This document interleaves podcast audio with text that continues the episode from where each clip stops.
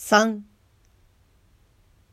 私は次の日も同じ時刻に浜へ行って先生の顔を見た。その次の日にもまた同じことを繰り返した。けれども物を言いかける機会も挨拶をする場合も二人の間には起こらなかった。その上先生の態度はむしろ非社交的であった。一定の時刻に朝然としてきて、また朝然と帰っていった。周囲がいくら賑やかでも、それにはほとんど注意を払う様子が見えなかった。最初一緒に来た西洋人は、その後まるで姿を見せなかった。先生はいつでも一人であった。ある時、先生が例の通り、さっさと海から上がってきて、いつもの場所に脱ぎ捨てた浴衣を着ようとすると、どうしたわけか、その浴衣に砂がいっぱいついていた。先生はそれを落とすために、後ろ向きになって浴衣を2、3度振るった。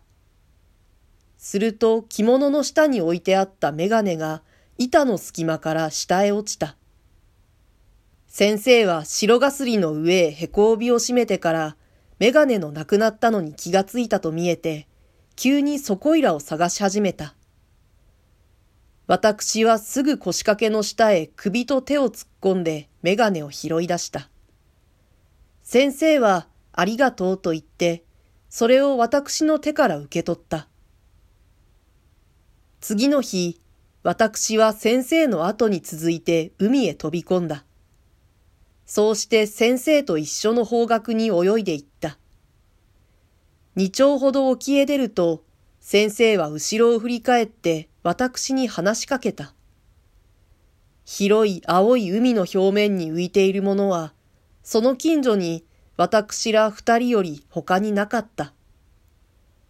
そうして強い太陽の光が目の届く限り水と山とを照らしていた。私は自由と歓喜に満ちた筋肉を動かして海の中で踊り狂った。先生はまたパタリと手足の運動をやめて、仰向けになったまま波の上に寝た。私もその真似をした。青空の色がギラギラと目を射るように痛烈な色を私の顔に投げつけた。愉快ですね、と私は大きな声を出した。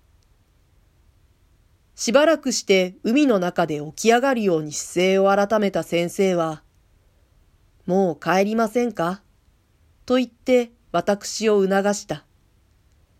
比較的強い体質を持った私は、もっと海の中で遊んでいたかった。しかし先生から誘われたとき、私はすぐ、ええ、帰りましょうと快く答えた。そうして二人でまた元の道を浜辺へ引き返した。私はこれから先生と懇意になった。しかし先生がどこにいるかはまだ知らなかった。それから中2日置いてちょうど3日目の午後だったと思う。先生と掛け茶屋で出会ったとき、先生は突然私に向かって、君はまだだいぶ長くここにいるつもりですかと聞いた。考えのない私はこういう問いに答えるだけの用意を頭の中に蓄えていなかった。それで、どうだかわかりません、と答えた。しかしニヤニヤ笑っている先生の顔を見たとき、私は急に決まりが悪くなった。先生は？と聞き返さずにはいられなかった。